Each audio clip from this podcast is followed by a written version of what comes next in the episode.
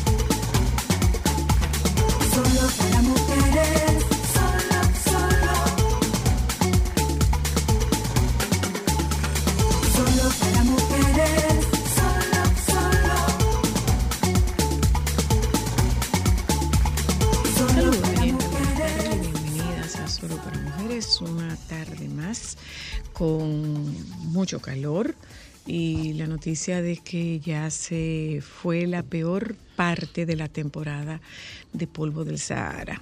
No quiere decir que concluyó, sino que la parte más intensa ya eh, abandonó nuestro territorio. Gracias, Señor. Y nuestra, y nuestra ruta, más que nuestro territorio, nuestra ruta. Mi nariz, mi piel y yo estamos muy contentas por esa noticia. Bueno, creo que en sentido general todito estamos muy contentos, porque la verdad es que el tema del polvo del Sahara es bastante complicado.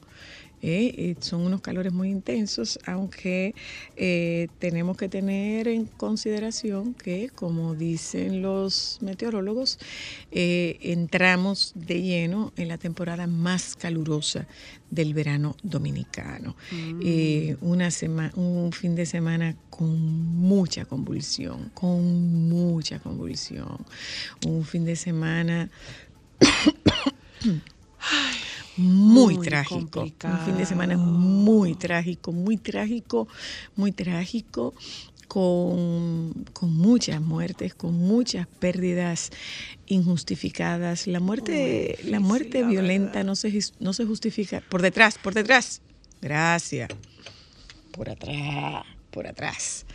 La, la, no, no tiene que bajarte, es que, le pase por detrás la cámara nada más. Eh, las las muertes violentas no son justificadas nunca.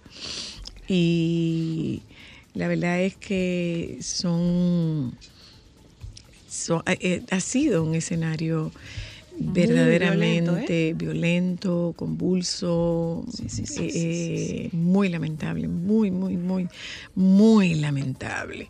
Eh, lo que ocurrió en los Alcarrizos, lo que ocurrió en las terrenas, lo que ocurrió... En todo el territorio, porque tuvimos muchas hechos en no, en todo, En Santo Domingo. Varias partes. En, el, en los Alcarrizos, lo que ocurrió en las terrenas, o sea, otra vez, señores, otra vez, señores, volvemos. Yo, ha sido mi discurso de eh, comenzó este tema de la pandemia, yo lo vengo diciendo, señores, prestemos atención, prestemos atención al tema de la salud mental, prestemos atención al tema de la salud mental, prestemos atención al tema de la salud mental. ¿Eh? Esta tarde nosotros distendemos un poco toda esta atmósfera de tanta tensión. No nos vamos a referir a ninguno de estos casos porque son casos que han sido altamente e intensamente debatidos en los distintos, eh, en los distintos medios de comunicación y en la tarde de hoy pues nosotras no nos queremos meter en ese, en ese mundo porque yo creo que hace falta, no es que le demos la vuelta a una realidad que estamos viviendo, pero sí que busquemos un trillito por donde nosotros podamos tener algún nivel de respiración. Yo insisto en decir que eh, lo he dicho en, ocasiones anteriores que la delincuencia se nos ha, nos ha secuestrado y yo le añadiría que a la, a la delincuencia le tenemos que eh, poner el, el, el tema de la violencia. O sea, estamos verdaderamente reactivos, agresivos, violentos, eh, impulsivos y definitivamente nos va a tocar eh, asumir eh, una actitud de, lo he dicho lo he dicho en casa, lo he dicho a los, a los míos, a los cercanos, les he dicho, evítense reacciones, evítense reacciones, salga de su casa con tranquilidad, con parsimonia, evítese discusiones, alguien le dijo a usted algo, usted tiene razón, eh, no, no, no, permita que el otro lo lleve a su terreno. no permita que el otro lo lleve a su terreno. Tengo que cederte el paso. Pasa adelante, no va a pasar nada porque tú llegues primero, pasa adelante. Claro, esas son cosas que van a, que uno va asumiendo a medida que va entrando en edad, pero este, este ímpetu, esta esta ínfula que tiene la gente más joven, asume que se puede llevar el mundo por delante. No, es que el mundo te va a llevar a ti. Si no bajas la reactividad, el mundo te va a llevar a ti. Entonces, antes de salir de tu casa, haz ejercicio, respira, contrólate. Ah, piensa dos veces antes de hablar, piensa dos veces antes de reaccionar, porque definitivamente estamos en una ola elevada, de, estamos en, la cresta de la ola. De, hmm. estamos en la cresta de la ola de la reactividad, la agresividad y la violencia. No sé. Hoy nosotros tenemos un programa que pretende irse por una parte muy ligera. Ligera para algunos, no tan ligera para otras. Eh, es el tema Vamos pidiendo perdón a las madres. Hoy nosotros queremos compartir con ustedes. Yo no sé si ustedes han tenido la oportunidad de verlo, pero la mamá tan al grito con el forrado de los libros. No, no, es el forrado. El forrado. Eso ocasiona trauma, eso ocasiona frustración, eso ocasiona pique. Entonces, nosotros queremos compartir, nosotros queremos compartir con ustedes eh, ¿cómo les está yendo forrando los libros? ¿Cómo les está yendo forrando el libro? Y al final, como de costumbre, bueno, pues vamos a compartir con ustedes trucos para forrar los libros. Yo me hice una experta forrando libros. ¿eh? Me tomaba mucho tiempo, pero al final logré como coger el toro por los cuernos. Y la verdad es que me hice una experta y me quedaban sin burbuja me quedaban sin burbuja. Entonces vamos a hablar un poquito de, forrar libros. Yo no quisiera, eh, bueno, les comparto un poco, les comparto cómo es la mejor forma de descargar la ira. Una pregunta de alguien que está escuchando. La mejor forma de descargar la ira, mira, la ira es una de esas emociones negativas y hablamos de emoción negativa para referirnos a lo que tú sientes con la emoción, no porque sea negativo sentirlo, ¿ok? Para que podamos establecer una diferencia entre las emociones positivas y las emociones negativas. Lo negativo es lo que te hace sentir. Y la, yo digo, he dicho, ha sido parte de mi de mi discurso que las emociones son tan educadas que hasta avisan cuando van a venir. Y tú tienes, tú tienes un aviso físico, un aviso corporal de tu ira. Entonces tú puedes aprender a diseñar un, digamos que un semáforo en el cual tú puedes establecer cómo va tu nivel. Si lo que tú tienes es rabia, si lo que tú tienes es frustración, si lo que tú tienes es ira. ¿Cómo va a ser? Esto comienza, vamos a ver, cuando tú tienes, cuando tú te quillas, para decirlo de otra forma, cuando tú te quillas, cuando tú te das rabia, déjame preguntarle a Cristal, eh, ¿cómo tú lo sientes? ¿Cómo se te comienza a manifestar? A mí Ajá. se me calientan las orejas. Se te calientan las Yo orejas. siento un hormigueo en las orejas. Un hormigueo en las orejas, ¿ok? ¿Qué más te pasa? Eh, Pero tú lo- se me lo acelera el corazón. Se te acelera el corazón. ¿Y cómo tú te sientes? Desbordada. Desbordada. ¿Y cuál es tu pensamiento cuando, cuando Casi te llega a punto de tumbar los breakers. a punto de tumbar los breakers? ¿Y cómo tú tumbas los breakers? ¿Cómo yo tumbo los o ¿Cómo sea, tú manifiestas esa, ese tumbado de breakers? eh, en el sentido de que voy a... Corporalmente, si tú tienes alguna Por mi, re- manifestación. mi respiración. Ok, tu respiración, bien. ¿Y cómo tú la canalizas? En el caso Tú, mío, tú insultas, yo, tú gritas, tú, tú golpeas, ¿qué tú haces? eh, yo insulto, Tú pero insultas. insulto trancada, nunca a ¿Cuál nadie. Es, ¿Cuál es tu tono de voz? Mm, elevado. Airado. agudo, es, un tono, sí. es un tono muy, muy elevado. Muy bien. ¿Cómo tú vuelves a, cómo tú te regulas? ¿Cómo tú te devuelves? Con la respiración. Con la respiración después que tú tienes el estallido. Sí, yo con la respiración, con música y video de gatitos. Lo que estamos, Eso esper- me- lo que estamos tratando es de que tú evites que se presente esta situación. ¿Cómo tú lo haces? ¿Ok? Eh, como dice Cristal, a ella se le calientan las orejas. Yo lo identifico. ¿Ok? Y se te agita la, se te agita la respiración. Sí. ¿Ok? Hay gente a la que se le agita la respiración, se le agita el pulso, eh, suda, siente contracción, puede sentir contracción en, en los hombros, puede sentir eh, este calentón de las orejas. Esas son manifestaciones físicas que te dice que algo no deseable Va viene en camino. Entonces, si tu primera reacción es el calentón de las orejas, sepárate. Recógete. O sea, dame un chance. Aíslate. Dame un chance. Dame un chance, dame un chance. Dame un chance. Y quítate. Esa es la señal amarilla. Esa es tu señal amarilla. Antes de que tú llegues a rojo, quítate. Vete. ¿Mm? Cambia de posición, cambia de lugar. Eh, movilizarte es importante. ¿Mm? Respirar es importante. Pero probablemente tú no tienes la oportunidad de hacer un ejercicio de respiración en el momento, pero tú estás sintiendo que algo viene en camino. ¿eh? Apártate. Tiene que Entonces, identificar definitivamente. Apártate y El cuerpo da señales, señora Luna. ¿eh? ella da señal, eh, te, te va a dar una señal siempre.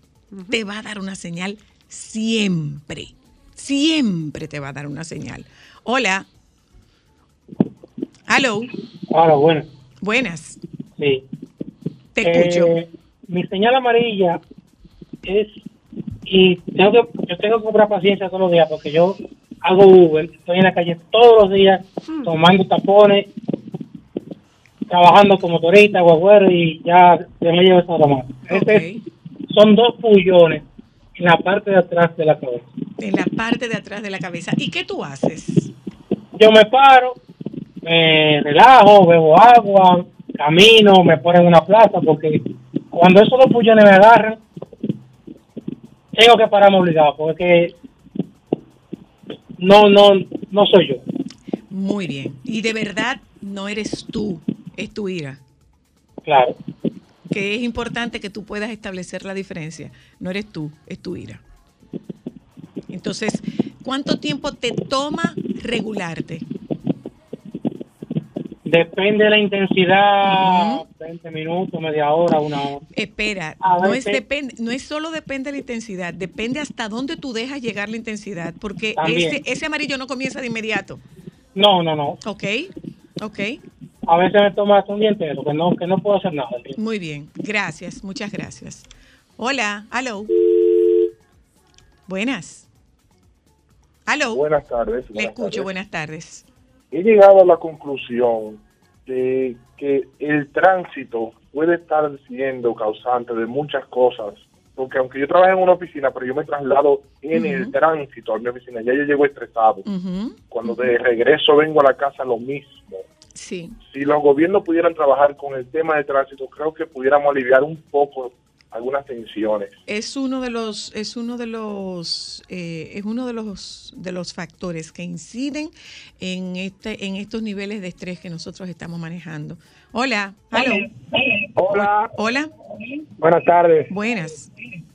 Bueno, mira, yo opino que el tema del estrés eh, es un factor determinante, pero también la ira depende mucho del momento y las condiciones en las que tú estés. Por ejemplo, si tú estás alcoholizado, tú vas a manifestar ira de manera diferente a cuando tú tienes, cuando estás en tus sentidos. Evidentemente. Es muy incómodo todo. Muy- algo muy, muy- algo muy difícil de descifrar, ¿eh? Eh, no, no es tan difícil de descifrar la ira, fíjese que no. Para nada. No es tan difícil de descifrar. Fíjate como dos No- personas han dicho cómo, cómo sienten la manifestación. La ira Eviden- se evidentemente. Lo si difícil es usted ha consumido alcohol o alguna otra sustancia, lógicamente usted no tiene el control sobre esas sensaciones. Hola. Hello. Soy la, Hola. soy una madre divorciada Ajá. y pues este fin de semana fui a buscar a, a mi niña y pues ella me estaba hablando de estos casos que han pasado. Me puso muy triste porque me dice, mami, ¿y qué pasa cuando la violencia es la que veo producto de papi con su esposa? A mí eso me marcó ¿Qué muchísimo. pasa con la violencia? Viene de papi con su esposa y es lo que veo los fines de semana cuando estoy con él. Uy. Entonces me hizo cuestionar muchísimo, sobre todo porque es totalmente contrario a la educación que le doy en la semana, sin embargo, el patrón conductual que tiene de vivencia de fin de semana con su papá es totalmente contrario. Entonces, la visión sería para aquellas madres que igual, que como yo, pues están atravesando esa situación, que somos madres pues divorciadas, pero que queremos el mejor bienestar para nuestros hijos, ¿cuál sería el consejo para poder abordar de manera efectiva con ellos, digamos que esa visión? eh, para abordar la visión, mira, los estudios, hay estudios, más que, los estudios, hay estudios que indican que ser testigo de violencia puede generar conductas violencias, violentas, tanto como eh, haber sido víctima de violencia. ¿ok? O sea, presenciar actos violentos pueden propiciar conductas violentas, de la misma manera que pueden propiciar conductas violentas ser, eh, ser víctima de violencia. ¿Cómo, ¿Qué- ¿Cómo una niña de esa edad, de siete años, puede manejar, digamos que dos tipos de conducta y saber que, cuál es la correcta y cuál es la incorrecta? Bueno, ella, si ella te está haciendo el comentario de lo que está ocurriendo en, en casa de su papá, ella está viendo que eso no es correcto, de acuerdo a los patrones, a los cánones que ella tiene en el espacio donde ella pasa más tiempo, que es contigo.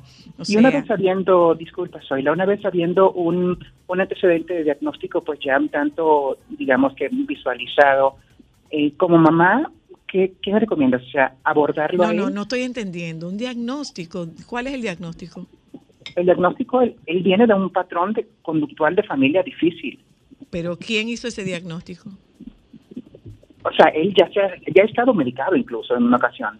Bien, pero ¿cuál es el diagnóstico? O sea, no, tengo, no tengo la información de cuál es el diagnóstico. Entonces, ¿qué es lo que puede pasar con eso? Mira, eh, tan simple como que mientras ese sea el escenario que eh, prevalezca en las visitas de tu hija a casa de su padre, el bienestar del niño, el interés, del, el interés superior del niño, manda que si ese es el escenario que se está propiciando, las visitas de tu hija tienen que ser supervisadas.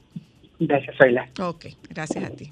Hola, hello, Sí, buenas, Zoila. adelante.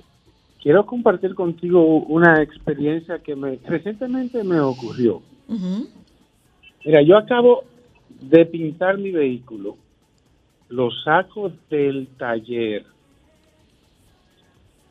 El mismo día que lo saco del taller, una patana se me avalancha y me raya el vehículo de atrás hacia adelante. Yo bajé mi cristal, le dije, vete. No me desmonté del vehículo. Una persona que estaba conmigo me, me dijo, ¿y por qué hiciste eso? ¿Por qué no te paraste? ¿A qué? Eso le dije yo. ¿A qué? Porque digo- eh, va- va- vamos a ver una cosa, vamos a ver una cosa. Yo viví una experiencia, o sea, eh, nos- yo- hubo un incidente, una patana no me vio y se subió arriba de mi guagua. Entonces, eh, afortunadamente me tocó una persona decente. Pero adivina qué, a final de cuentas, el seguro, lo único que te va a cubrir el seguro de la otra parte es el deducible tuyo. Yo tengo un vehículo con cero deducible. Afortunadamente me tocó una persona decente, pero no necesariamente te va a tocar una persona decente. Y se te, de- se te desmonta un tipo, se te desmonta un tipo de una patana Sí. con un tubo, con un puñal. Dime. Exactamente. Eh, Pero cuando llego a mi casa, mi hija, que ya es mayor de edad, me hace la misma pregunta, papi, ¿y qué tú hiciste? Digo yo, nada, mami. Y decía, pero ¿por qué no te desmontaste? ¿Por qué no le hiciste que te pagara? Digo, mami, yo no sé con cuáles problemas Ya lo sabes. anda la gente en las calles. Yo, al otro día, arreglé mi vehículo. Ya lo sabe. Oye, ya esto lo está- sabe. esto está tan Eso, difícil. Así, así es como hay que actuar, señores. Como para andar, señores, con una fundita de paleta y menta. Y cuando le insulta decir, mire, tengo un dulcito, agárrese de ahí, vaya con Dios, Al porque es que de verdad está difícil la cosa. Afortunadamente me tocó una persona decente, muy decente. Y al final, cuando salimos del sitio este de conductores, yo estaba comprando un chocolate y le dije, mire, era un, comprando un chocolate a mi nieto que yo estaba, eh, ¿lo puedo compartir con usted y con su ayudante? Y lo compartí con él y con el ayudante. Y él terminó llamándome y diciéndome, ¿cómo está usted? Mire, resolvió el asunto de lo del carro, todo, todo bien, ya. ¿Usted está bien? Entonces, señores, la vida vale más. La vida vale más. Entonces, eh, ¿cómo tú, cómo tú manejas, cómo tú manejas la ira? Ya te expliqué qué es lo que dio Paulo a esta conversación. Ya te expliqué. La ira te va a dar, la rabia te va a dar señales. Las emociones son tan educadas que avisan. En ti está decidir si les permites pasar o no. Y si te sientes que lo que viene encima de ti es un dragón que está saliendo de dentro de ti, sepárate, dame un chance, hablamos ahora. Nosotros tenemos gente que no, es ahora que yo quiero hablar, te estoy diciendo que no, que no hablamos ahora. Señores, escucha Y lo otro. llega un momento en que tú te volteas y dices, ok, ven, ven, ven, vamos a hablar. ¿A dónde van a llegar? Cuando yo me desbordo, no voy a conseguir transmitirte lo que yo quiero que tú hagas. Eso es así. Y cuando tú te desbordas, no vas a escuchar lo que yo quiero que tú hagas. Por lo tanto, no nos vamos a poner de acuerdo. Mejor, vamos a dar un chance y lo retomamos ahorita. ¿Qué tú crees? Dame un chance y lo retomamos ahorita. Ojalá que se pueda hacer. Es un ejercicio. Es mucho más fácil decirlo que hacerlo, pero no es imposible hacerlo. ¿Mm? Nos vamos a publicidad. Ya venimos. Solo para mujeres, solo, solo. Sol 106.5, la más interactiva. Una emisora RCC Miria. Déjame cambiar tus días y llenarlos de alegría. Solo para mujeres.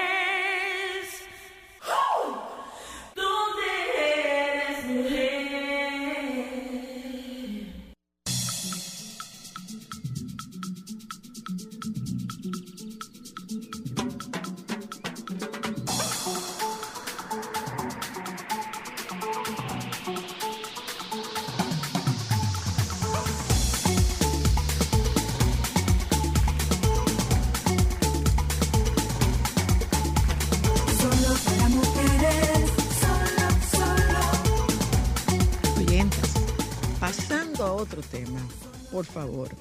Cuéntenos un poco, si ustedes pueden, a través de un par de llamadas, cuéntenos un poco de cómo les está yendo con el tema del forrado de los libros. Es que todo va complicándose, ahora es, ¿cómo que viene, cómo que vienen los forros ahora? Los forros vienen cortados ahora. Y es autoadhesivo, pero entonces eh, no te puede quedar con burbuja. Y, y cuántos libros que tú tienes que forrar, y si tienes que hacer corte, y si no tienes que hacer corte. Óyeme, hemos visto a un par de madres en redes sociales cogiendo lucha, cogiendo lucha. Y eso abre un, eso abre una oportunidad de negocio. ¿Cuál es la oportunidad de negocio? Gente que se dedica a forrar libros y que tú vas y lo llevas y te devuelven tus libros forrados. Ahora, eh, siempre se ha dicho, o es muy recurrente, el planteamiento de que forrar los libros hace que tú puedas integrar a, a tus hijos, porque después de todo los libros son de ellos. Entonces, como que ellos formen parte, que participen en, en ese proceso, que es un proceso que crea y hace ilusión, pero la verdad es que se coge lucha se coge lucha. Yo me convertí en una experta, de verdad que me convertí en una experta. Yo era una dura forrando libros.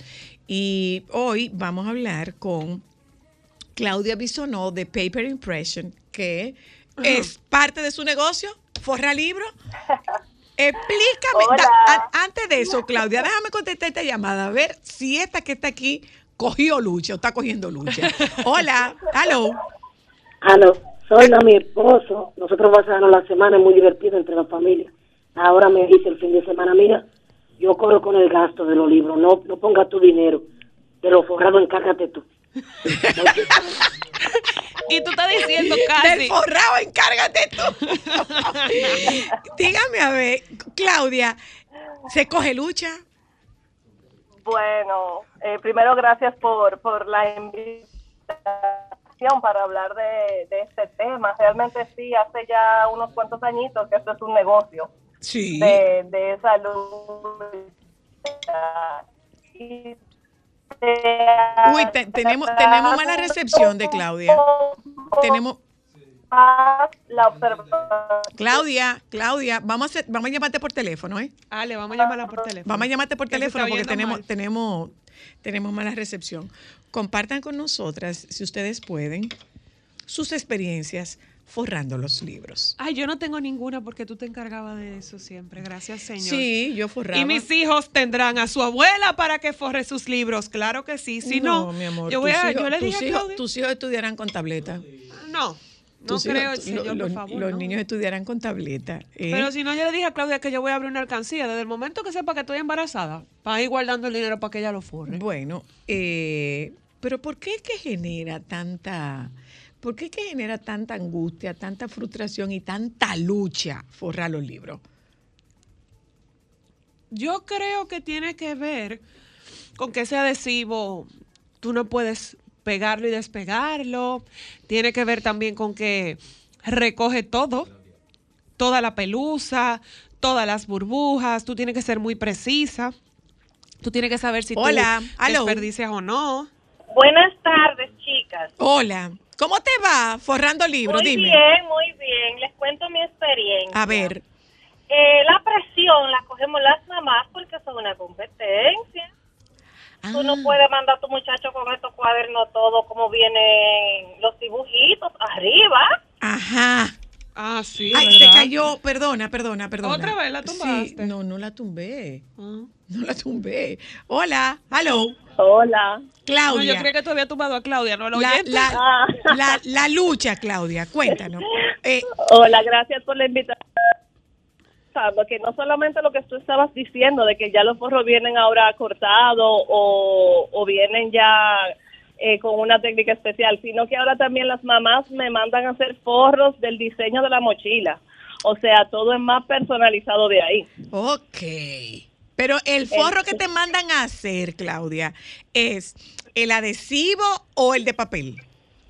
Todos son, no, ya ahora mismo la mayoría te puedo de- decir que como un 90% es adhesivo. El adhesivo transparente, transparente y a los cuadernos se le coloca eh, un personalizado porque los niños ahora quieren andar más combinados con una caja fuerte, entonces Oh. le buscan o del tema que quieren para los cuadernos, con su nombre, la materia, todo ya dentro del forro. Ok, dame un momentito ahí, Claudia, por favor.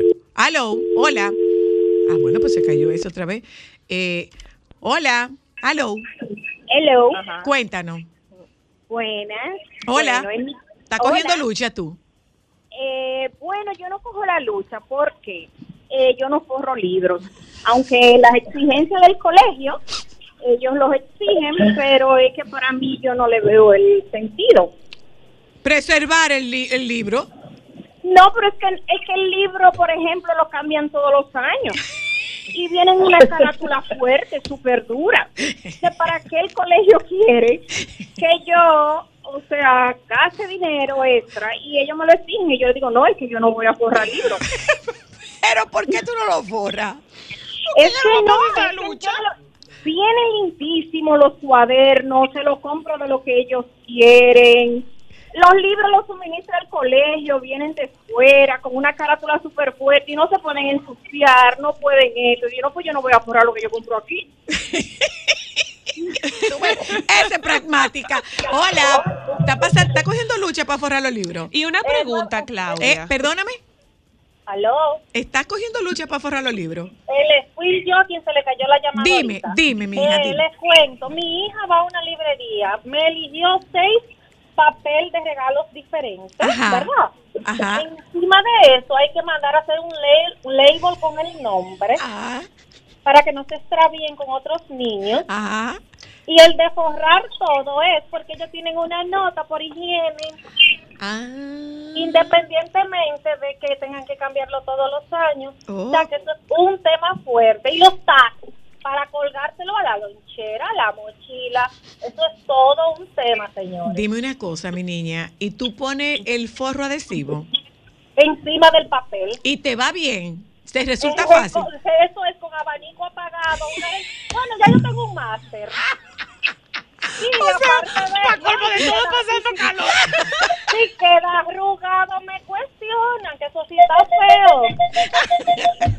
Ese para y comienzo antes de comenzar el colegio, al menos con las libretas, para irme quitando la presión. Claudia, voy contigo, Claudia. Hola, hello. Buenas, buenas, buenas. Adelante. ¿Usted forra libro, hermano? Bueno, yo forré mucho, pero me gustaría hacer una anécdota. Cuéntenos.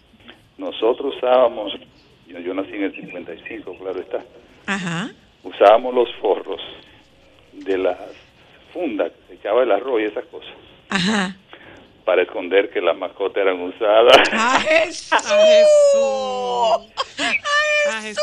Sí, porque Pero yo nunca tuve- yo nunca tú- tuve libro A que nuevo. tú tuvieras todo nuevo. No, yo nunca tuve libro nuevo. Yo usa, yo era, yo era rebote. Una maestra podía devolverte si veía algo usado. Claudia, escucha, escucha, señor. Escucha tu súplica. escucha tu sierva, señor. Cuéntanos, Claudia. No, realmente sí. eh, eh, todo el mundo de, de los clientes cada vez aumentan más porque todos me traen todos los libros y nos y damos el servicio de forrado. O sea que realmente no quieren coger esa lucha. ¿Por qué que se coge lucha? Bueno, se coge lucha por lo mismo que usted estaba diciendo, o sea, la burbujita quiere que queden perfectos los forros, no todo el mundo tiene esa destreza, porque eso es una técnica, eso, eso hay que buscarle como el, el piso de cómo hacer para que no salga eh, con burbujitas. Háblate conmigo. Y- Háblate conmigo. no, eso yo vi, yo le escribí a Cristal por el otro lado que, que si usted no quería esa, No. esa hora extra ahí. No hermosa, no. No hermosa, no. Forré todo lo que yo tenía que forrar. No más. No, faltan, faltan los nietos ahora. No, que los forre su mamá. Y es fácil, mi amor. Claudia, Ámbar es del team mío. Abre la alcancía para llevarlos a Paper Impression. No vamos a coger esa lucha, ¿no? Mira, di, dinos una cosa, Claudia. A ¿Cuánto te madres, un libro? O- ¿Cuánto cuesta tiempo? forrar un libro? No. ¿Cuánto tiempo? Ajá, exacto. Bueno, eh, en ese en ese que es adhesivo, en el que es adhesivo, yo te puedo decir que aproximadamente como tres minutos o cuatro minutos. Ah, pero ¿y quede bien. Y es una zona franca que tú tienes ya. Así Sí, express. sí, sí, a, a más o menos, por ejemplo, todavía no hemos acabado la temporada, pero por ejemplo el año pasado fueron casi 10 mil libros. Ay, Cristo, vivo todo al mismo tiempo los libros. Forrados, 10 mil libros. Sí, sin contar los cuadernos, estamos hablando de los libros. ¿En cuánto tiempo, Claudia?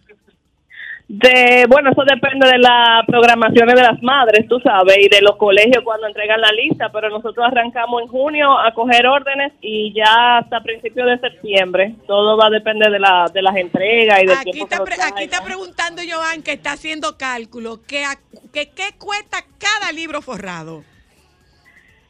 A, a la actualidad, la actualidad, eh, nosotros, bueno, el mío, mi negocio cobra 150 pesos por, ¿Por libro.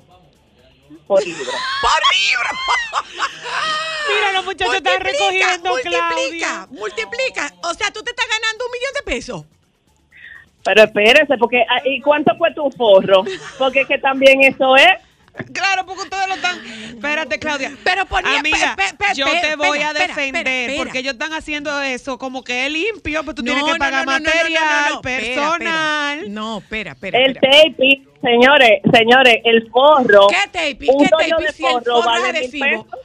¿Qué tape si el forro es adhesivo? El de afuera, pero y el de adentro. No, lo que pasa es que hay que darle terminación. O sea, hay algunas esquinas y unas cosas que hay que completarlo. Claro, a Jesús. Esa pobre muchacha tuya, yo me imagino que ella se sueña. Dobla forro, Joan, dobla forro, dobla forro. Mira, ¿y cuánta gente, ¿y cuánta gente hay en tu equipo para forrar libros? Eh, son como tres o cuatro. Ay, que, diga que si no O te sea, faltan más, espérate, dicen los espérate, muchachos, que donde espérate, ellos pueden Claudia. mandar Bueno, pero si ellos, si ellos forran bien, le hacemos la entrevista. Porque eso forra bien y todo. Que va a forrar bien y todo. Claudia, óyeme algo, Claudia. Óyeme algo. Tres personas, tres personas han forrado. Pero doña Zoila, recuérdese que estamos hablando desde julio. Digo, Claro. desde junio. No me importa, Claudia. Son 10.000 libros, Tres personas han forrado Haciendo 10 eso, mil libros. sí, pero nosotros trabajamos de lunes a lunes, ¿verdad? Y es desde temprano hasta que se acabe la orden que hay que entregar. O sea, eso es como que más o menos un promedio. No, pero es que Pero ellas ella- son muy rápidas, lo que estamos ¿tú tienes diciendo. hijos, Claudia? Pero miren, hay otro negocio, Ajá. porque el mío es adhesivo, pero hay otro negocio que es del forro tradicional, de que el, el que uno usaba antes, que lo forran en 30 segundos, que están en las plazas. Ay, María Santísima. En 30 ¿Y quedan segundos. bien? Sí, pero es plástico. Pero es como el que es como de funda. No, se llama, No. le, voy a dar la, le, voy- le voy a dar la promo, se llama los forralibros. Se llama los forralibros. ¿Y dónde están esos? En las plazas comerciales. Ok, como lo que envuelve el. Eh, bueno, pero es como plástico, desde eso que eran como El los plástico que se de espera, antes. espera, de, de, de los de plástico, ¿como cuáles? De los que cuando no se verán adhesivos. Ah, como lo tra- el plástico transparente. transparente Ok. que se Exacto. No te vayas. Claudia, que creo que te van a hacer alguna, alguna pregunta. ¿Eh? Claudia, la- señores, está haciendo un cálculo ahí. Aló. Dice- Claudia. Claudia, Claudia dice Joan que lo va a forrar 100, que lo va a forrar más barato. Dale, dale, Oye, dije, con la- dale. Con la Los funda de los panes. lo va a forrar con la funda de los panes. De los panes que él se come. Hola, aló. Hola. Muchacho, Dios mío. Aló. No, mi amor,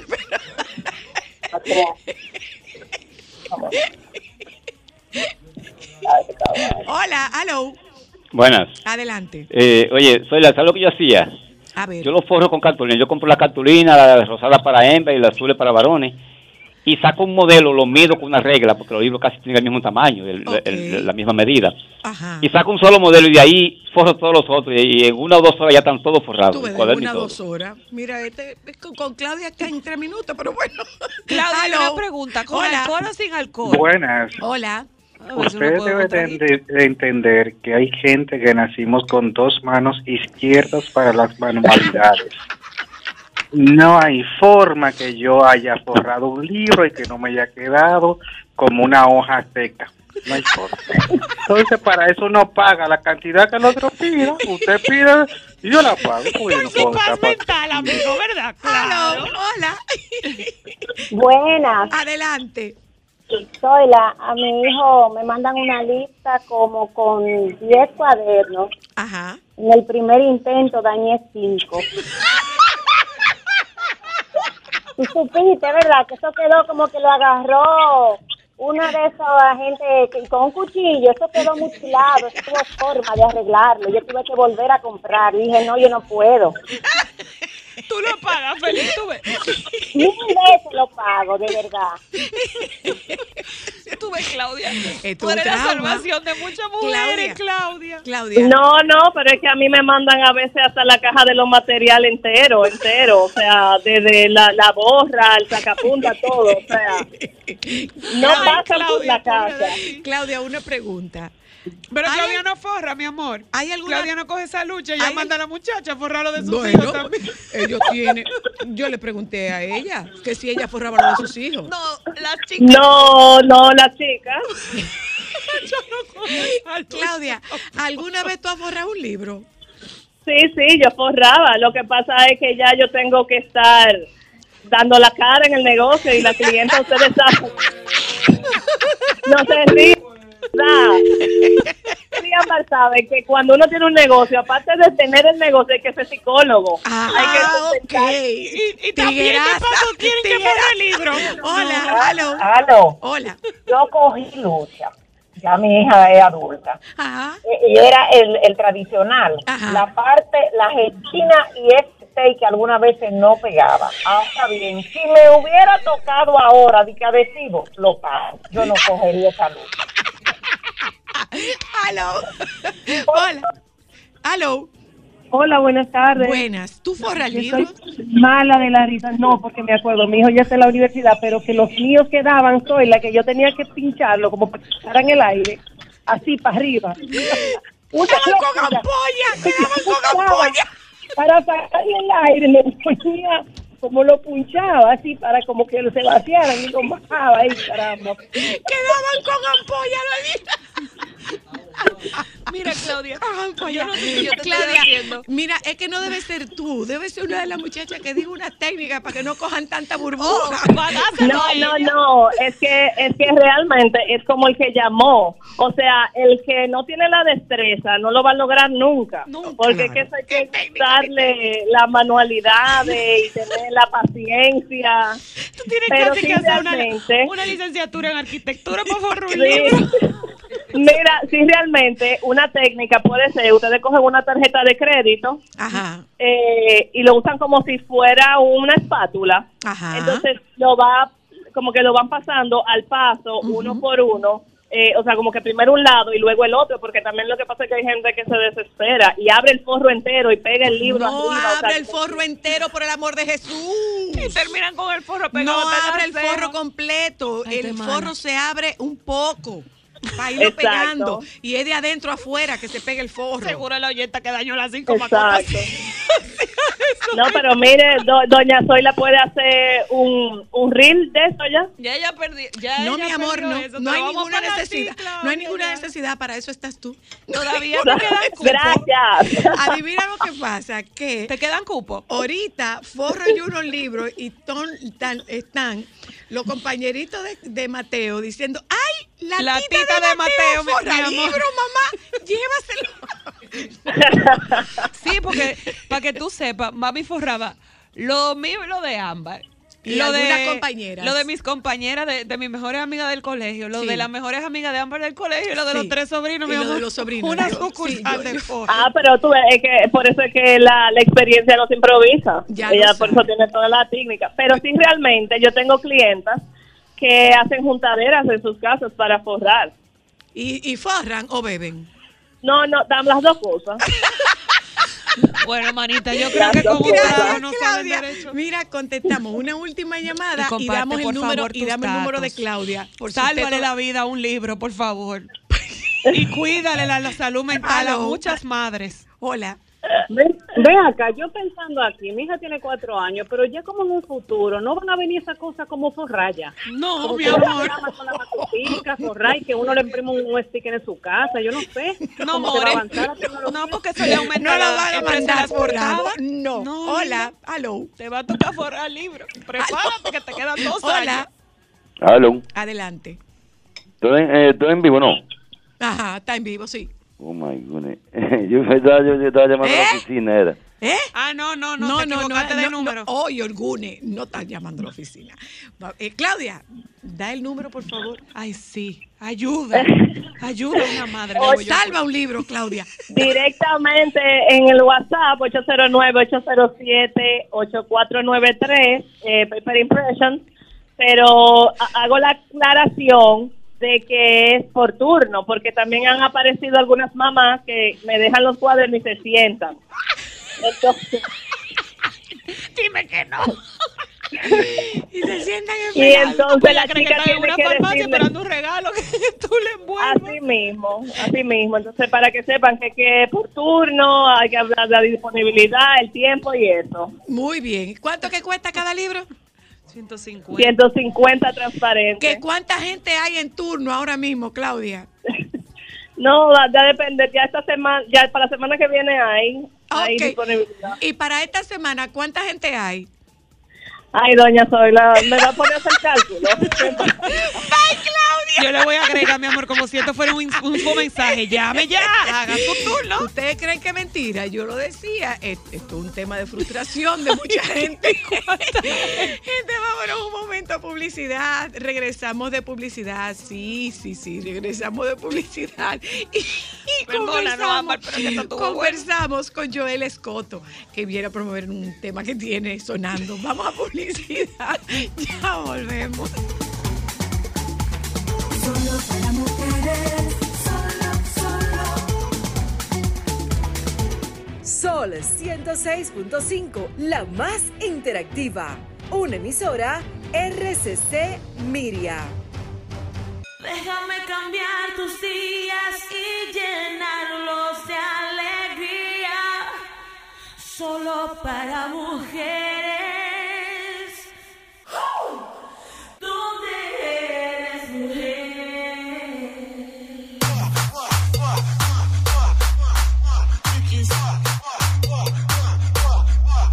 Pero y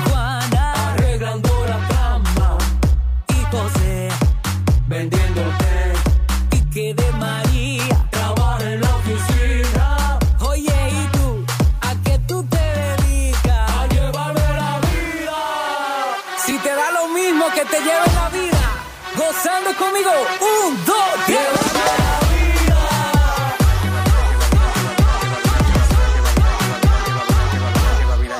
la Stop. Dale play, tú criticando con tanto que hacer. Y a mí se me importa, porque mientras más crezco, tu mente se acorta. Vivo mi vida para ser feliz, todo lo demás me supera, eso te quilla. Tu entorno es aburrido, criticarme más entretenido. Sé que me estoy superando. Y tú llevando vida. Todos los días estoy brillando. Y tú llevando vida. Pero y Juana, arreglando la cama. Y José, vendiéndote y que de María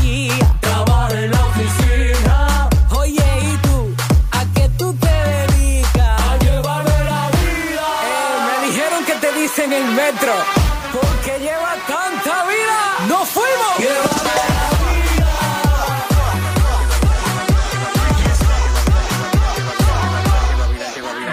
Yo sé que te molesta mi brillo. Por adelante me hace corazón, te me clava el cuchillo. No me comparo contigo. Tú me ves en la red y Eh, yo ni pero, te ¿y eso tan chulo? Ese tema está chulísimo, Joel. ¿Y esos ojos son tuyos o son prestados? Son míos. Hola, hola a toda la gente que nos escucha. Seguro que Ustedes son aquí tuyos esos son, ojos. Sí, herencia tuyo, de mi tuyo, mami. tuyo. Pero muy bonito, mi amor. Pero muy bonito. Amén. Joel, ¿tú forrabas libros? Eh, no. Te, te entregaba los libros forrados. Tú sabes que en esos tiempos de antes como que no se jodía tanto con eso. ¡Que Digo de antes, digo de antes porque ya yo salí de eso ya de, de, de estudiar en, en secundaria y todo eso en el 2008. Que en ese tiempo no se Ay, forraba pero yo, ta- yo me recuerdo en el no, 2002 no por lo menos no había no tanto ataque como ahora con eso, en No, realidad. ¿no? eso Muy siempre. pocas veces yo por Mira, el libro. Cuéntanos, eh, cuéntanos, Joel. Joel es un cantautor y artista pop nacido en San Francisco de Macorís, en la ciudad Ay, sí. del Jaya, y tiene un proyecto como solista profesional, Generación Pop. eh, y promueve su imagen a nivel nacional. Cantó en el homenaje a José José. Wow. ay, el centro de Ay, sí, espectáculos yo lo Yudul. Y él, existe la sí. Yudul- el Yudul. Sí existe todavía Yudul. Anda, ay Dios, cuántas historias. Sí. No, yo no vi De forrado de libro en el Yudul. No, no, no. no. Forrar el No, libro Lo que Yudul. pasa es que la eh, Yudul era, era un emblema en los 80 en, Sí, sí. en Uno San de los Francisco centros de de Macorís junto sí, con la exacto. Sí, sí, la Guira de Macorís entonces. y la Yudul. ¿Mm? Premio Excelencia Juvenil del Departamento de la Juventud Municipal de San Francisco en 2016, Artista del Año en la Gala Franco Macorizana en 2016, Premio Provincial de la Juventud 2018 en la categoría Arte y Cultura por el Ministerio de Salud, diga de Salud, de la Juventud de la provincia de Duarte. Y esto, eh, Joel, esto, es- esto es lo nuevo. Esto es lo nuevo. Yo me caracterizo más por ser un cantante romántico, un artista más. Sí, nos dimos cuenta, más todo el romance que sweet. envuelve esa canción. más sweet, pero esta vez todo mi equipo hay que hacer algo movido, hay que hacer algo bailable y veía siempre la gente con eso de que, ah, que tú llevas mucha vida, que aquel me lleva la vida, que me estás harto, que me llevan la vida y decidí como escribir una canción en esa línea, bien urbana, bien bailable. Me asocié con Gabriel de la Cruz, que es el productor del tema, y le expliqué más o menos lo que yo quería, que era algo de chispa, jocoso y ahí está ya. ¿Con qué intención? Con la intención yo creo que traer algo diferente. Pues sabes que la música urbana hoy día, eh, el, el, el clic más fuerte es que sea vulgar, que tenga cosas feas. Y mi intención con esto es demostrar que se puede hacer música divertida, limpia, bailable, limpia, todo. sin tener que llegar a, a, a- a- a lo que está, para así decirlo. Ok, y esto es algo que ya tú presentaste, que tienes, que tienes en plataformas. Así es, estamos en un media tour eh, nacional. El tema ya tiene casi un mes eh, en todas las plataformas. En YouTube va muy bien. Eh, está en Spotify, en todos lados. Ok, pero ¿dónde tú vives? ¿Aquí o allá? Yo vivo acá ya. Ah, ok. Sí. ¿Es, ¿Es más fácil hacerlo desde aquí que desde allá? Es un poco más difícil porque tú sabes que los pueblos son más pequeños y tú tienes los enlaces más fácil. Por ejemplo, yo quería promover algo allá y ya, ya todos los productores de televisión y radio me conocen, lo hacíamos de una. Acá es- tú sabes que el mercado es mucho más amplio Claro. y siempre va a ser más difícil acá. Y te, te, te compró eh, San Francisco, te compró el cambio de, de romántica a, a, a esta a esta, a esta onda urbana. Fíjate que no es que he cambiado. Yo eh, eh, simplemente como cantante no tiene que tratar de insertarse a lo que está. Eh, un Luis Fonsi, por ejemplo, es baladista de pila y hoy día tuvo su éxito con Despacito, que es algo urbano. O sea que es un asunto de innovar, pero no dejar perder las raíces. Y el, el resultado que está dando esta, este tema, ¿es el resultado que tú esperabas? Va caminando mucho más rápido, por ejemplo, que otras baladas que yo, que yo he hecho. Sí. Ok. ¿Y es- de quién es el tema? El tema es de mi autoría. Es una autoría tuya. Sí. Qué chulo, ¿eh? Eh, Pero, pero ¿es el llevavida de, de San Francisco o es el llevavida? El lleva vida de todos los lados. ¿Eh? Oye, Yo creo que eso ¿eh? es Es que como todos tenemos general. a alguien que nos lleva la vida. Ya lo sí, sabe. genéricamente, claro. Un chin, ¿eh? Chin, por favorcito. Dale play, tú criticando con tanto que hacer. Y a mí se me importa, porque mientras más crezco, tu mente se acorta. Vivo mi vida para ser friendly, todo lo demás me supera, eso te quilla, tío. Tu entorno es aburrido, criticarme más entretenido. Sé que me estoy superando. Y tú llevando vida. Todos los días estoy brillando. Y tú llevando vida. Pero y Juana, arreglando la cama. Y José, vendiéndote. Y que de María,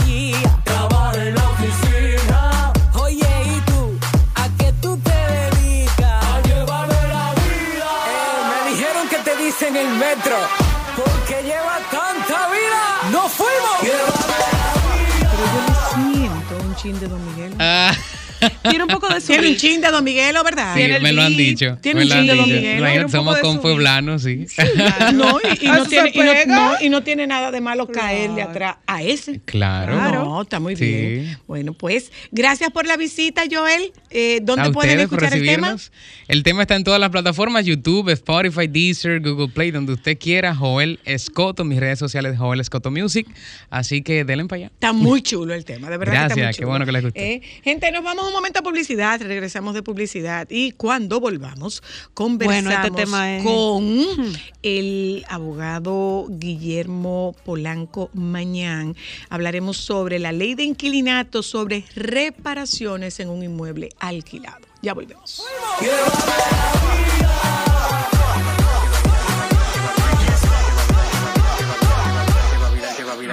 Yo sé que te molesta mi brillo, por adelante me hace por atrás me clava el cuchillo. No me comparo contigo, tú me ves en la red y yo ni te sigo. Sin gordo, sin flaco tú hablas, si gasto no gasto tú hablas.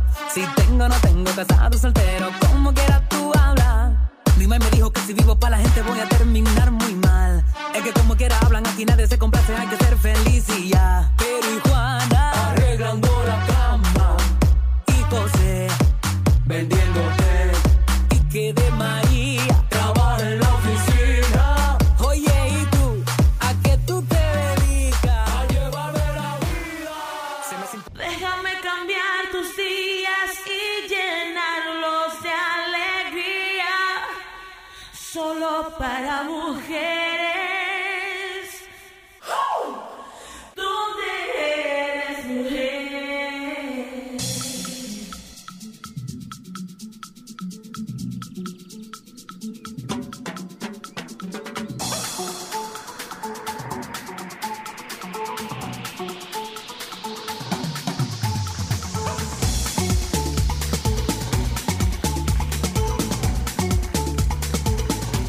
Licenciado Guillermo Polanco Mañana está con nosotras esta tarde y tocamos un tema que es un tema inmobiliario y es un tema que genera mucha preocupación. Alquilé un inmueble, se me desbarató algo. ¿A quién corresponde? Al dueño del inmueble, me corresponde a mí, lo arreglo yo y se lo envío al, al propietario. Quiero hacerle algunas mejoras al inmueble, lo puedo hacer, me lo descuentan, el propietario no está de acuerdo, el propietario participa. Es un poco por ahí por donde nosotros vamos esta tarde. Buenas tardes y bienvenido. Muchas Después gracias. de tu inmersión, Guillermito. Muchas gracias por la invitación. Sí, ese tema del, de la inmersión, el buceo. Tengo un amigo que me dice que solamente me falta aprender a volar aviones para explorar tierra, agua y, y el cielo. y está ya. en tus intenciones. Bueno, Por ahora tu no, papá, pero está tu papá. eh, lo podemos Puedes coger tu clasecita con tu papá, ¿eh? Puedes coger tu clasecita con tu papá de instructor. Mira, eh, bueno, todo lo que tú has mencionado da para escribir un libro sobre esos temas, porque es bastante amplio lo que se puede hablar y los escenarios que se pueden dar en esa relación eh, entre un propietario de un inmueble y su inquilino. Lo primero es que hay que partir de que eh, son situaciones que se darían si no hay nada escrito sobre los arreglos del inmueble. Porque si el contrato establece claramente, expresamente, eh, qué le corresponde a cada una de las partes, entonces ahí no hay discusión. Yo he visto contratos, he hecho contrato incluso, donde se alquila por un precio menor del mercado. Imagínate un inmueble que vale eh, su alquiler 45 mil pesos. Se establece que por un año se va a pagar 30 mil pesos porque el inquilino se va a hacer cargo de todos los arreglos, hasta de filtraciones y estructurales del inmueble, o hacerle mejora, como mencionaste. Entonces, si está en el contrato, ahí no hay duda. O sea, se va al contrato y se dice, ok, mira, todo lo que tiene que ver con esto te corresponde a ti porque así lo pactamos. Eso es ley entre las partes. Entonces, el- las discusiones regularmente se dan cuando no hay nada escrito sobre los arreglos o resulta ambiguo algún arreglo que se tenga que dar en el curso de esa relación contractual. Em, aquí se dan diferentes escenarios, claramente, y hay que tener la, la diferencia, hay que tener bien, bien clara la diferencia entre lo que son arreglos mayores o estructurales del inmueble y arreglos menores o locativos del inmueble. ¿Qué es un arreglo estructural y qué es un arreglo locativo? Básicamente un arreglo mayor o estructural es lo que eh, permite que ese inmueble cumpla con su función. O sea, si tú tienes un inmueble para vivienda familiar y se está cayendo por pedazos porque mm, eh, ya tiene 50 años de construido y no aguanta más la estructura, obviamente es un arreglo mayor o estructural. Eso le corresponde al propietario, sin lugar a duda, porque no cumple con la función para lo cual fue alquilado. Ok. Un arreglo menor o locativo es más de... em, Pintar. Una filtración, Or- por ejemplo. ornativo, no. No, de- ornativo. Eh, Pintar, perdón, empapelar, perdón, perdón. Eh, eh, aplique, es una eso. Una filtración no. una filtración estructu- estructural. Eso no es ni de decoración, ni un tema, ni un tema de un arreglo menor. Hay filtraciones que prácticamente hay que picar el techo Eh, completo de un apartamento. Específicamente, si se daña el fregadero eh, o el calentador o el motor el de la puerta eléctrica del parqueo, ¿eso le corresponde al inquilino o a la persona que está arrendando? Mira, son tres situaciones. Los ejemplos que pusiste son tres situaciones totalmente diferentes. Eso es lo chulo. Lo- el fregadero, por ejemplo, se podría considerar, eh, hay que ver el caso específico, ¿eh?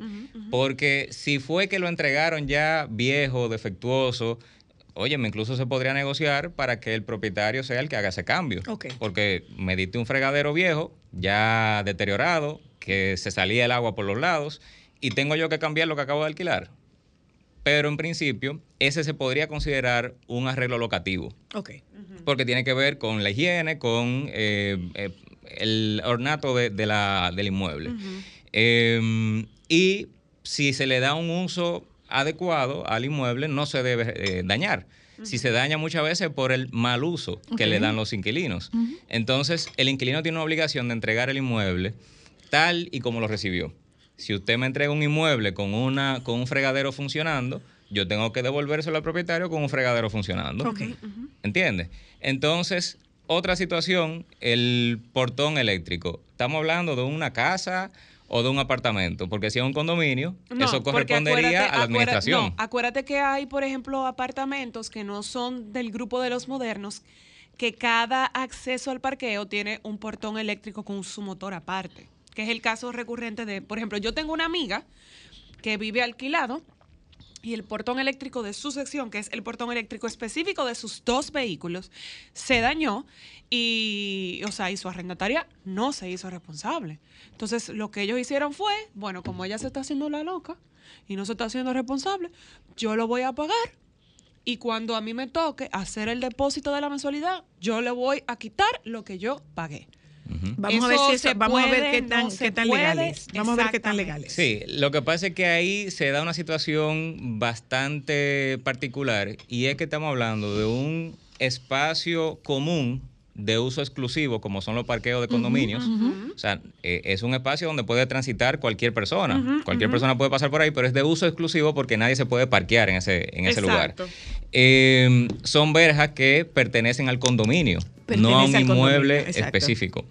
Entonces aquí hay que ver si esos motores del el portón eléctrico lo puso el condominio, la administración. ¿verdad? Y qué acordaron al momento de ponerlo, o sea, si cada quien se iba a ser responsable de su portón eléctrico y demás, o si es parte del condominio. Que entonces si se, si se daña uno, al margen de que sea que afecte solo un apartamento, correspondería El condominio tiene que al condominio. Ok. Entonces, Ahora, sobre perdón, eso, Perdona, Guille. perdona.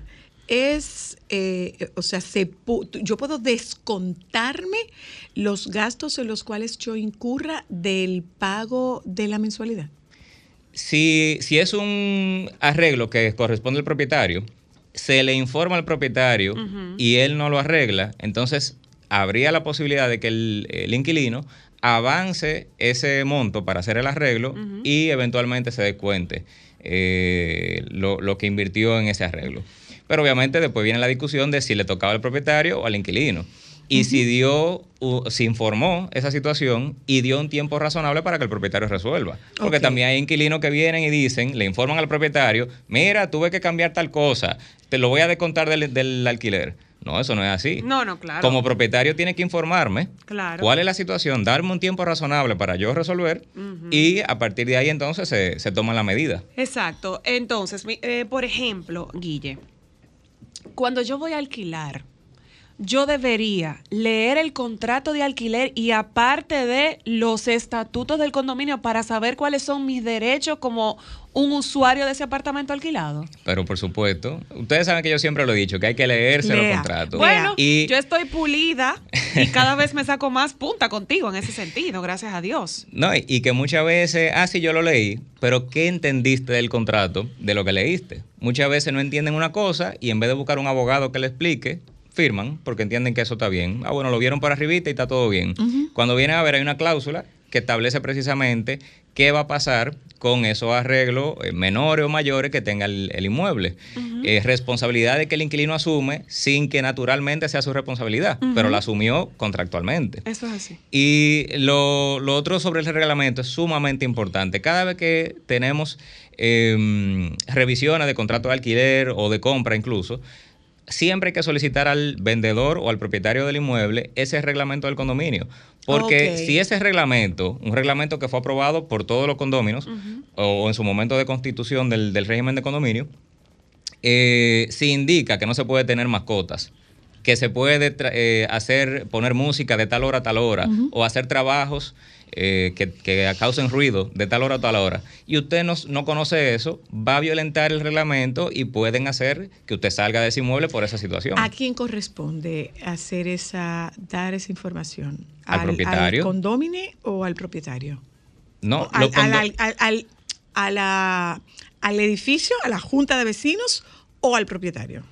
No, el, el propietario debe tener su reglamento. Eh, el, el propietario es quien tiene que darle ese reglamento a su inquilino. Exacto. Eh, si él no lo tiene, obviamente uno, hay una obligación de la administración o del comité ejecutivo del condominio de proporcionar esa información. Otra cosa. Y eh, aparte eh, de eso, perdón que le interrumpa, señora Lola, en el caso, por ejemplo, de que un inquilino viole o, o- o resulte ser una amenaza para el edificio, la junta directiva de ese edificio pudiera tener alguna incidencia en que se saque ese inquilino de un apartamento alquilado. Por decirte algo, yo tengo una amiga que tiene una situación muy complicada en su edificio. Tiene un primo de un propietario que está viviendo ahí y él tiene un negocio de jucas a domicilio. ¿Qué pasa? Han tenido muchos problemas y situaciones recurrentes porque el joven eh, inquilino hace unas fiestas desenfrenadas con droga y tuvieron una situación de incluso llevar a la fiscalía porque él se iba a meter en un apartamento drogado de otra vecina. Entonces, Eh, en eh, ese ah, caso ahí, déjame- específico, de- ah, bueno, contestamos pudiera esta, pasar? Contestamos esta llamada. Hola, hello. Gracias, buenas tardes, Zoila. Buenas, hola. Gracias, Zoila. En el caso, para que le pregunte al joven, por favor, que una persona compre una cuarta y le toque eh, hacer un espacio en, en la azotea, para hacer un gazebo, ¿debe pedir un permiso? O sea, la, la cuarta es el último piso. El último piso. Es el exacto. último piso. Y en el contrato y en la venta dice que le toca, eh, que sé yo cuántos metros. Entonces, para ella hacer eh, su, su gazebo, ¿debe pedir un permiso?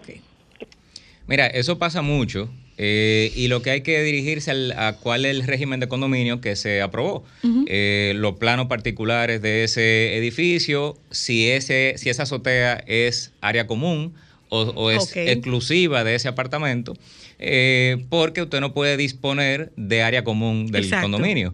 Si se lo vendieron diciendo que eso es parte del apartamento y resulta que no, obviamente necesita una aprobación de todos los condominios para que pueda hacer algún tipo de actividad, remodelación, mejora en ese, en ese espacio. Eh, Regularmente la azotea es área común.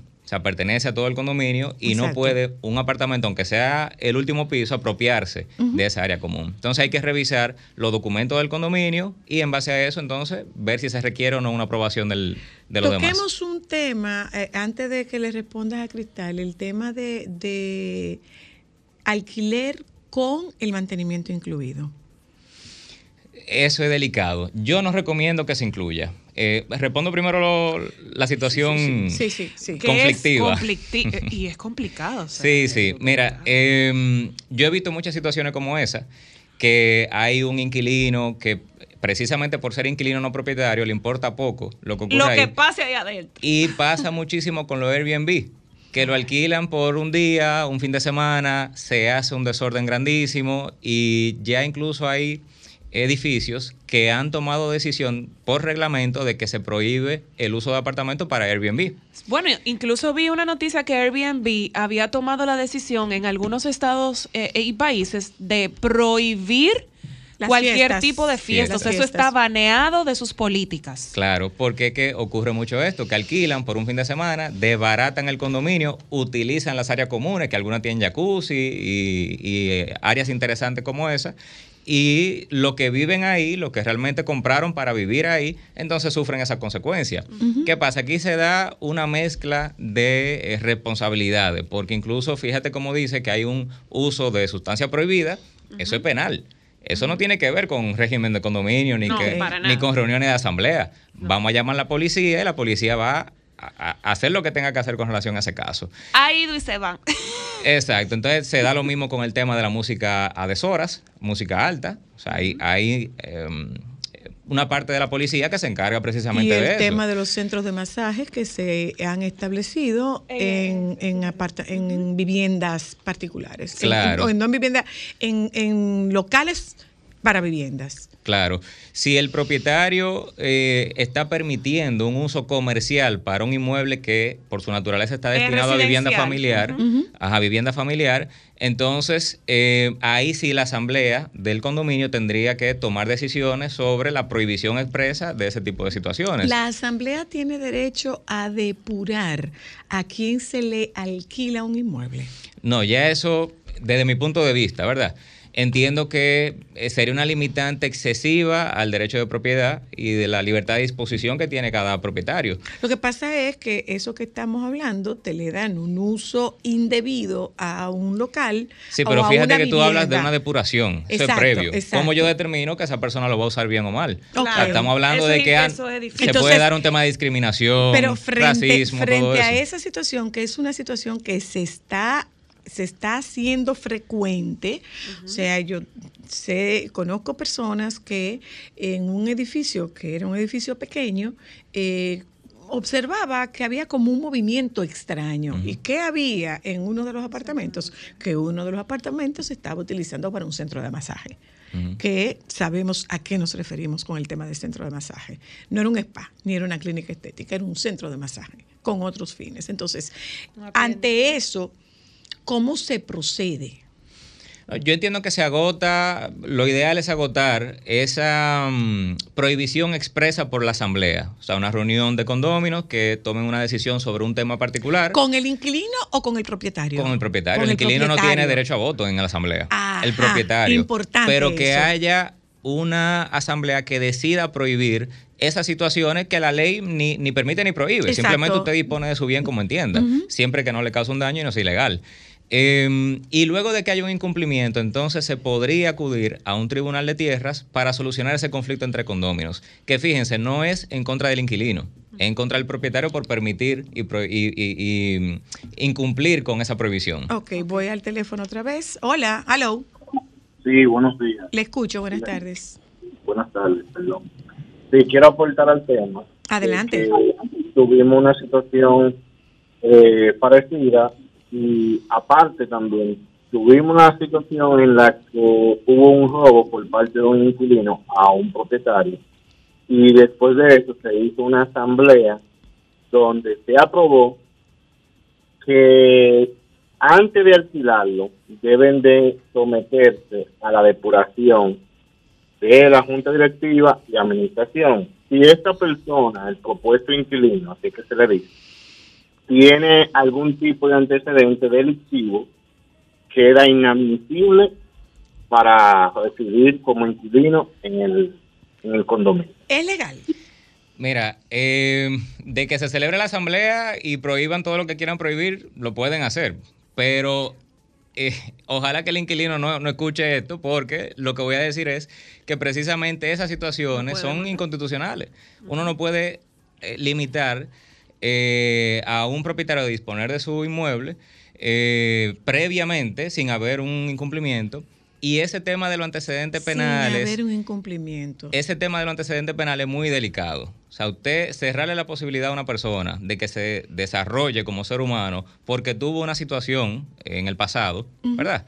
Que le quede el antecedente, eh, podría ser inconstitucional. O sea, usted prohibir, limitar el desarrollo de esa persona por eso. Otra Guille, llamada, otra perdona. pregunta. Hola, aló. Tiene que bajar el volumen, por favor. Sí, ya lo bajé, gracias. Le escucho. Eh, exactamente iba a comentar algo de esto porque creo que hay mucha experiencia que compartir de este tema. Eh, no sé por qué, pero yo entiendo que no soy abogada, soy contadora, que todo lo que se pone en un acuerdo entre las partes tiene validez siempre y cuando no sobreponga lo que establece en la Constitución. Entonces, con el tema de los alquileres aquí en este país es un poquito eh, incómodos, podría llamarlo desde mi experiencia, porque pareciera como que solamente el inquilino, el, el, el que alquila, es el que tiene derecho por las cláusulas que se colocan en las mismas. Y por eso es que digo que el que no conoce sus derechos ni conoce su lo que establece la ley, lo que establece la Constitución, se ve muchas veces presionado o coartado. Ahora hay que ser responsable con los acuerdos que usted llega porque usted lo firma. Claro. Claro, muy amable, gracias. Y para despedirnos, Yo tenía Guillermo, una última no, pregunta. No, Ay, no, no. falta, falta Ay, no. la respuesta No, no, no, no. al tema de, del mantenimiento que, queda- Sí. que, quedaba, que quedaba en el aire. Sí, eh, es usual que se acuerden ese tipo de cosas, es decir, si va a quedar dentro o fuera el mantenimiento. Eh, yo siempre recomiendo que se indique expresamente si está incluido o no está incluido, ¿verdad? Que no, que no quede a la imaginación. Pero yo recomiendo que quien se encargue de esto sea el eh, Propieta- el- el- propietario. el propietario. Claro, el propietario. Primero porque el inquilino no es responsable frente al- a la administración o, No, ni tiene voz ni voto. o al condominio. sentido. Si él lo deja de pagar, eh, el propietario tiene que asumirlo como quiera. Incluso le pueden quitar el inmueble con un proceso que existe para eso. Le pueden quitar el inmueble al propietario por la falta de pago de mantenimiento. Sí, pero vamos para el otro lado, Guillermo, y es que el propietario es un moroso y se hace un embargo de esa propiedad, pero quien está habitando esa propiedad no es el propietario, La está habitando un inquilino, ahí qué pasa. Claro. No, ahí eh, habría un incumplimiento. Y pasa mucho que, por ejemplo, en administraciones que, es- que son bien rígidas con el tema del pago de lo- del mantenimiento, eh, ya con dos o tres meses que dejen de pagar, le, le cortan cortan servicios. eh, servicios. Agua no, porque eso también sería inconstitucional. Pero, por ejemplo, el acceso a la planta eléctrica, eh, le El dicen a los conserjes que ni siquiera ayuden a esa persona cuando llegue. eh, diferentes situaciones que se van dando. Y, como bien lo dices, el que sufre es el inquilino. Entonces ahí habría un incumplimiento del contrato por parte del propietario. O sea, habrían acciones que puede interponer el inquilino para hacer valer su derecho. Toma yo- mucho tiempo esas yo- acciones. Depende qué tipo de acción sea, Ujú. cuál, cuál reclamación sea. Pero yo entiendo que si es un inquilino que quiere mantenerse en el inmueble, podría incluso eh, Asumirlo. as- avanzar el pago del mantenimiento, que eso se justifica completamente, Y siempre y cuando se haga como yo, yo mencioné anteriormente. Informarle al propietario, decirle que tiene que pagar y que si no, él va a avanzar esos pagos. Porque a quien afecta es al inquilino. Claro, ¿A quién claro. le cortan los servicios a él y Claro. quién lo está viviendo? O sea que en, en el tema de, de esto, del pago del, del mantenimiento, si usted llega a acuerdo y está incluido en el precio, pues y este individuo no, no se atrasa en sus pagos, pues usted puede asumirlo informándoselo.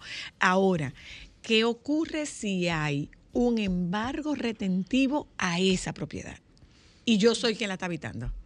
Mm, lo- un embargo retentivo es el que se hace en manos de terceros, el que regularmente se hace en, en manos de los bancos. O sea, Ok. aquí, aquí sería otro, otro o tema. un, de- un desalojo, un embargo, un desalojo.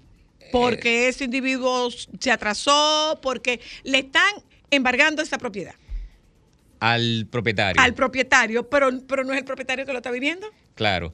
El proceso de embargo inmobiliario tiene sus particularidades y purga cualquier derecho que exista sobre el inmueble luego de que se hace la venta en pública subasta y se adjudica al que compra el inmueble en esa venta en pública subasta.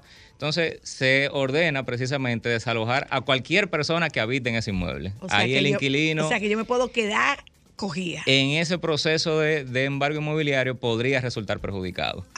Incluso yo sugeriría que se involucre en el proceso, plantee incidentes para que se reconozca su derecho como inquilino y eh, hasta podría llegar a un arreglo con el que nuevo se propietario. involucre en el proceso. Así es. Gracias, Guillermo. Es un Eh, tema Muchas gracias. Sí, ¿eh? interesante, muy, Muy interesante. interesante. Gracias a ustedes. El, el, el doctor Entrega, Nieve, entrega, entrega. el doctor Nieve está ahí para que no venga a decir que nosotros entregamos tal y no sé qué, que no sé cuánto. Que dicho sea de paso, señores, el doctor Nieve estaba en Jarabacoa y vino, mira, como, Gi- como Watson Brazovan.